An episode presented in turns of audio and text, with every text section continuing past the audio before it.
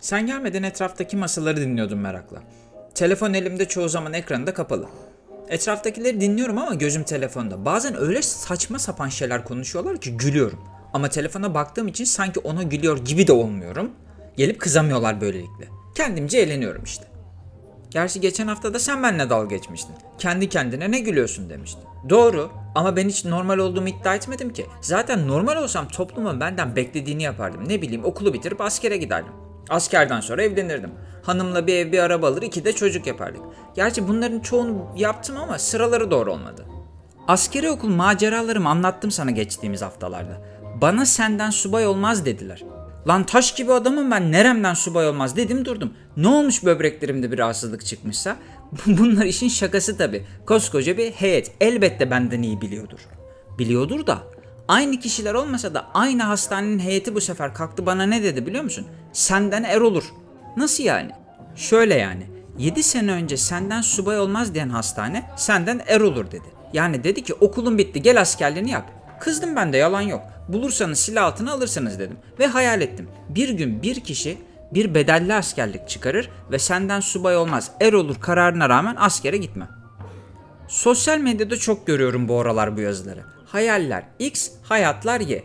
Ama herkesin unuttuğu bir şey var. Bu hayatta her şey bir hayal ile başlar. Hayaller planlara, planlar uygulamalara, uygulamalar da kazançlara dönüşür. Ve bu bir döngüdür. Bir şey kazanırsın ve yeni bir hayale başlarsın. Örneğin memlekette daha önce yapılan uygulamaları bildiğim için ben bir hayal kurdum ve bu hayal için bir bütçe planlaması yapmam gerekti. Yani bu bedellinin bir miktarı vardı ve bu miktar bende hazır olmalıydı. Plandan sonra uygulamaya hazırdım ve 2014 senesinin son çeyreğinde dönemin başbakanı çok heyecanlı bir biçimde bedelli askerlik kararını açıkladı. Ankara siyasaldaydım bu karar açıklandığında, bir doktor öğrencisiydim. Evli bir araştırma görevlisi arkadaşım da heyecanla bu kararı bekliyordu. Ve resmen o koridorda birbirimize sarılıp iki tur döndük. O eşini ve ailesini yalnız bırakmayacağı için mutluydu. Ben de senden subay olmaz ama er olur diyenlere inat bir hı hı deyip bunu başarabildiğim için. Bu hayatta her plan bir hayale dayanır. Mesela askerliği böyle hallettim. Yetmedi, hep hayalini kurduğum İzmit Körfezi manzaralı bir ev için planlar yapmaya başladım. Bu evi almalıydım ve bunun için de finansal olarak hazır olmalıydım. Kendimce ne biriktirebiliyorsam, ne arttırabiliyorsam bir finansal araçta değerlendirdim. Sonra bir şekilde bir fırsat çıktı ve bunu da başardım. İşte sana söylemeye çalıştığım bu.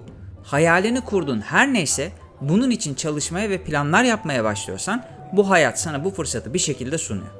Sunuyor da ne zaman sunuyor? Bak, güç benim elimde değil. Bunun kesin bir zamanı yok.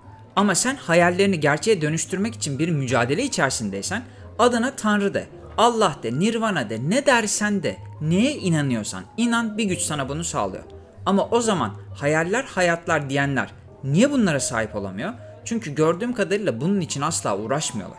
İşte ben Paris'te bir gece Eyfel'e karşı yürümek istiyorum. Ne kadar güzel bir hayal. Şu hayatta bir insan asla başka bir insanın hayalini küçümsememeli. Ben herkesin hayaline saygı duyarım. Benimle paylaşılmasından mutlu olurum. Elimden bir şey geliyorsa yol yordam da gösteririm. Kimisi Paris'i görmek ister, kimisi çocuk sahibi olmak. Kimisi ev araba almak ister, kimisi bir şirket kurmak. Ben herkesin hayaline saygı duyarım ama herkese saygı duymam. Duyamam. Herkesin bir hayali var. Ama hayalin ister bin liralık bir şey olsun, istersen bir milyon liralık. Hiç ama hiç fark etmez. Bunun için çalışan insan ile bunun için sadece ya ben aslında şunu yapmak istiyorum deyip sadece konuşan insanı ben asla aynı kefeye koyamam. Ben bu iki insana bir davranamam.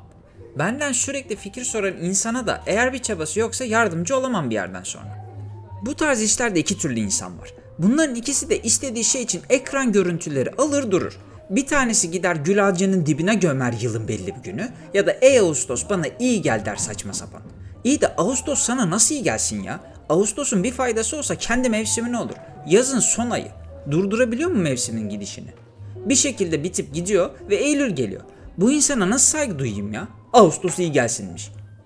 Diğer insan da ekran görüntüsü alır ve der ki ben Ağustos ayı boyunca bu hayalim için şunu yapacağım. Mesela gidip bir eğitim alabilir ve kendini yeni bir alanda geliştirebilirsin. Ya da ne bileyim bir ay boyunca belli bir miktar tasarruf için kendini zorlayabilir ve bundan sonra bu kadar tasarruf hedefiyle birikim yapacağım diyebilirsin. Ama bir çaban olur. Bir şeyleri başarmak için mücadele verirsin. Yorgun mu düştün? Açıyor ekran görüntüsüne bakarsın, bir motive olursun. Ben bunu başaracağım. Bak bazı öğrenciler görüyorum bazen bu kafede. Erasmus'ta gitmek için işe giriyorlar ve para biriktiriyorlar. Bazısı diyor ki hem de neredeyse hiçbir şey harcamadan sadece biriktiriyorum. Çünkü bu çocukların işleri çok zor. Euro kuru cuma akşamı 18-15'ten biraz fazlaydı. Bu çocuklar ne yapacaklar? Sadece burs olarak alıp gittikleri parayla nasıl geçinecekler? Uçak biletlerini nasıl karşılayacaklar? İşte böyle. Hayalleri için planlar yapacaklar ve bu planlar da uygulamaya geçecek. Bir de diğer bir grup var. Burada bütün gün oturup ya aslında şimdi Paris'te olmak vardı diyen bir grup. Al Eiffel görüntüsünü göm gül ağacının dibine gidersin belki. Bir de oradan paylaşımda bulunan arkadaşlarını eleştiriyorlar. Şu bile gitti diye. Şu bile dediğin ne kadar uğraş verdi o iş için biliyor musun? Sen burada otururken o sana kahve getiriyordu. Sen evden sipariş verirken o çocuk o siparişi sana taşıyordu belki de. İşte sana iki tip insan. Hayaller X, hayatlar Y diyen biri ve hayalini hayatına çevirmek için uğraşan diğeri. Tanrı'ya bana bu iradeyi verdiği için ne kadar teşekkür etsem az. Ben de hayalimi hayatıma dönüştürebilmek için çok çabalar sarf ettim. Çok çalıştım. Evet şansım da yolunda gitti ve bu hayallerim hayatıma dönüştü. Ama eskilerin de söylediği gibi insan şansını bazen de kendi yaratır. Fırsat insanın karşısına çok nadir çıkar. Sen bu fırsatı değerlendirmek için hazır olmalısın. Hayallerini hayatına dönüştürebilmenin biz gibi insanlar için tek yolu bu. Çalışmak. Bazen bir başına ben gibi, bazen de sevdiğinle sizler gibi. Ama çalışmaktan başka bir çıkış yolu yok. Ben de çok isterdim her istediğim önüme hazır konsun ama böyle bir dünya benim için yok. O yüzden de sadece şunu diyorum. Her şey bir hayal ile başlar.